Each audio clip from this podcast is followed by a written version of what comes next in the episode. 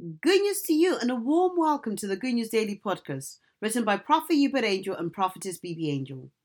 Today's title is Refuse to Participate. We're reading from John 15, verse 19 from the King James Version. If ye were of the world, the world would love his own.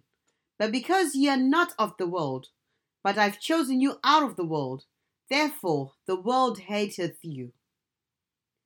There's unrest in the world now as economies are crumbling, markets are crashing, and economic depression seems imminent. Yet we will still find that some children of God are wondering how they will sail through the storm. Brothers and sisters, let me remind you you do not need to sail through, simply refuse to participate. You may ask, Men of God, how can I be exempt, yet my business, my job, and everything about me is in this physical world? Listen, our scripture for today reveals that we are in this world, but we are not of this world. We don't belong to the realm where there is chaos, lack, or depression. We are supplied by the economy of Zion. We live a life of heaven on earth. When the world says there is a going down, we shall say there is a lifting up. As you read this prophetic message, expect the unexpected to happen to you.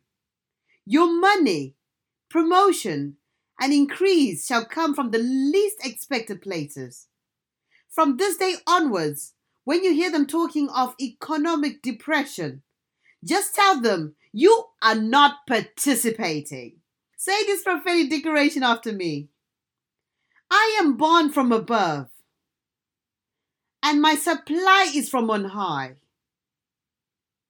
I shall not lack any good thing. My life is a testimony, and whatsoever I shall touch shall surely prosper in the name of Jesus. And for our further study, read from Romans 12, verse 2. If you'd like a free digital copy of this Good News Daily Devotional, Download from www.goodnewsworld.com forward slash good news daily. Thank you for joining us, and until next time, bye bye for now.